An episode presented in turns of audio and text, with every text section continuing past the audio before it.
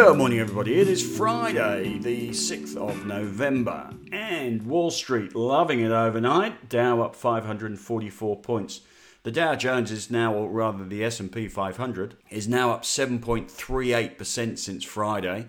And the FAANGS stocks, the big tech stocks, are up ten point one percent since Friday. Our own all-tech index, which fell nine point one six percent into the election, has bounced nine point one six percent over the election. So we are benefiting on the tech front from the sentiment in the U S. It's not really fundamentally important to our stocks, but sentiment is a large part of every share price. So we've been doing okay as well. Resources had a big night. The gold price up fifty dollars. The gold sector absolutely flying along today. Northern Star up six point two percent. We hold that in the growth portfolio. Oil a bit weak and lots of stock stuff. I'll come to that in a minute. I heard an American media hack on the radio last night saying that the skill of the media outlets covering an election was to pretend that something decisive is about to be announced at every moment, so you keep watching, and that all the outlets knew early on that this would be decided until wouldn't be decided until much later, and that certainly has proven to be the case. Anyway, waiting for the states to come in, waiting on, as you know, Nevada, Georgia, Pennsylvania, North Carolina. There are twenty-seven combinations of state results that would give Biden a victory. There are only four combinations that would give Trump a victory. Sports bettors paid out on Biden. The odds at Betfair on Biden are one dollar six. And on Trump, it's been out as far as thirteen dollars. Biden saying there's no doubt he will be elected president, but urging patience. And I delayed this podcast until Trump spoke in the White House, and it was a bit like listening to one of Dan's predictable media conferences, which drone on the same themes every time. The theme this time was how corrupt the election was. He dismissed whole states as being corrupt. Really is astonishing he has got away with this. The expression bad loser comes to mind, although you better be careful, he hasn't lost yet. But for the stock markets, it's not about Trump or Biden. It's about the Senate, and it's about the Democratic hopes of winning the Senate fading after a number of Republican incumbent wins. And as one newswire said, Wall Street warms to a divided government without a blue wave and without democratic control of the Senate. The chances of tax hikes, antitrust cases against big technology, Medicare changes that dent earnings for healthcare companies are much reduced. A Republican-held Senate is expected to block any major policy changes, which is positive for big tech, healthcare, all industrials, anyone paying tax, hence the performance of big tech. The other impact is a Republican-held Senate is thought likely to delay that five to seven, I heard seven, seven trillion dollar stimulus bill post-election, although there are some suggestions that the block on a stimulus bill isn't so much Republicans versus Democrats as Republicans and Democrats versus Trump. And it may well be that there is more cohesion in Congress should the White House see the back of him.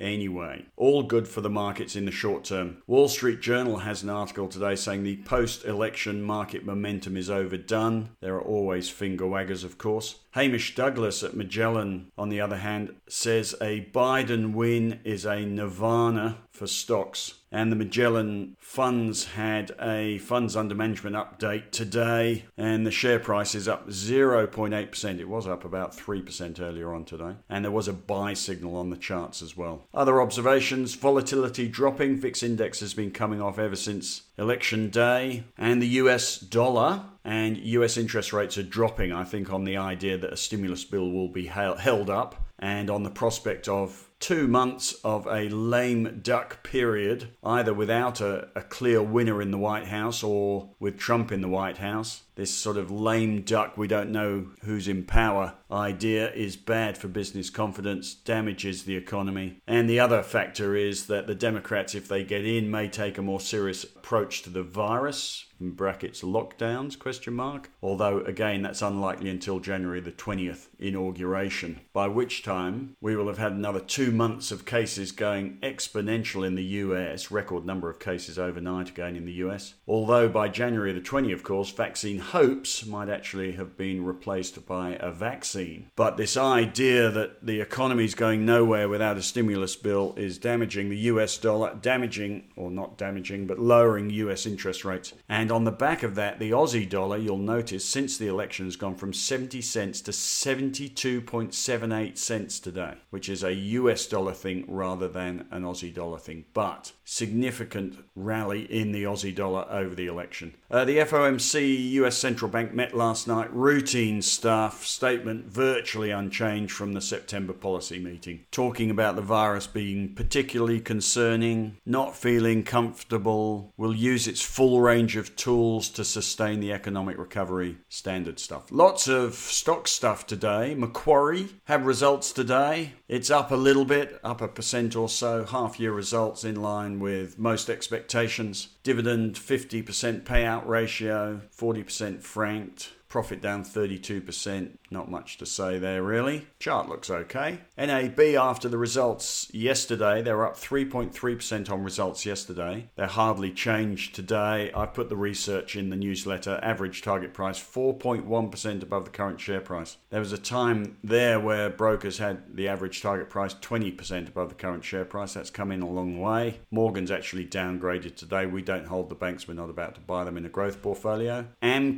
upgraded earnings. Earnings guidance this morning. They're up three point six percent. We hold them. R E A Group up two point five percent on quarterly revenue numbers. The average broker, you'll see in the strategy piece, the average broker target price is thirteen point six percent below the current share price. And the chart, though, is very bottom left to top right. Good chart. Recent buy signal as well. And Treasury Wine Estates, which fell eight point two percent yesterday on that speculation, they keep calling it, about China imposing a retrospective anti-dumping duty, has come ripping back today. I haven't had any news on the China front, but T W E up seven point eight percent. I did write yesterday that somewhere within all this there'd be a buying opportunity on the stocks impacted by Chinese antagonism towards Australia, kicked off by that stupid let's find out where the virus came from investigation. That is proving to be a big mistake. And probably inspired by Trump, Morrison will probably be kicking himself that he allowed Trump to push him into that. It's costing us billions. Anyway, a Biden government might, or rather a Biden president and a Democratic government might have a better attitude towards the Chinese, in which case this situation might improve at some point. Anyway, Treasury Wine Estates bouncing right back today. And finally, Tabcorp, which we hold in our income portfolio, up ten percent today on talk of a private equity bid. In fact, they're up thirteen point eight percent now. Not the most inspiring stock or chart, but there has been a buy signal just recently. Now, on the growth portfolio, we're going to add a small holding of Zip Money. We don't hold buy now, pay later. Can't justify it on fundamentals. It is a buy on weakness, so adding a small holding in that, and a bottoming on the chart. Have a look at the chart. Short-term stuff, bottoming on the chart, short-term. Otherwise, technical observations, no sell signals, twenty-one buy signals as the market bottoms. Buy signals on travel stocks, Sydney Airports, Flight Centre, Webjet. You could name a few others as well. As New South Wales looks to open its borders to Victoria, and as the Queensland Premier comes under pressure, particularly from New South Wales, to stop playing games and open their borders. You may have seen the exchanges between Palaszczuk and Berejiklian. Have I pronounced that right? Apologies, New South Wales. Where a text to the Queensland Premier from the New South Wales Premier asking for engagement on borders got a nah, nah, nah on the state of origin reply. Grow up. Anyway, travel stocks doing okay, at least on the charts. And you'll see all the charts in the strategy piece today. Other buy signals, plenty about. Baby Bunting, Bingo, we hold those. M F G, I've mentioned. Downer, Ramsey Healthcare, Vicinity Centres, Australian Finance Group, A F G. Good chart, that one. Anyway, that's in the strategy piece today. Right, that's about that. Our growth portfolio, I'll put that in the strategy piece in a minute. Our growth portfolio outperforming again today, courtesy of Amcor up three point nine percent, Bingo up two point six percent, Northern Star up six point two percent, Newcrest up three point five percent, R E A Group up two point eight percent, Treasury Treasury Wine's up eight percent. Anyone would think we knew what we were doing. Today, anyway. Right, that's about that. Our market up thirty-four. It sort of dropped twenty-five points when Trump spoke with his fraudulent accusations. Seems to have firmed up again. Dow futures down sixty-five, which is not that flash. And going sideways. No Ask an Analyst today. Next one will be on Friday the thirteenth. You have a fabulous day, and I will see you in the weekend email tomorrow.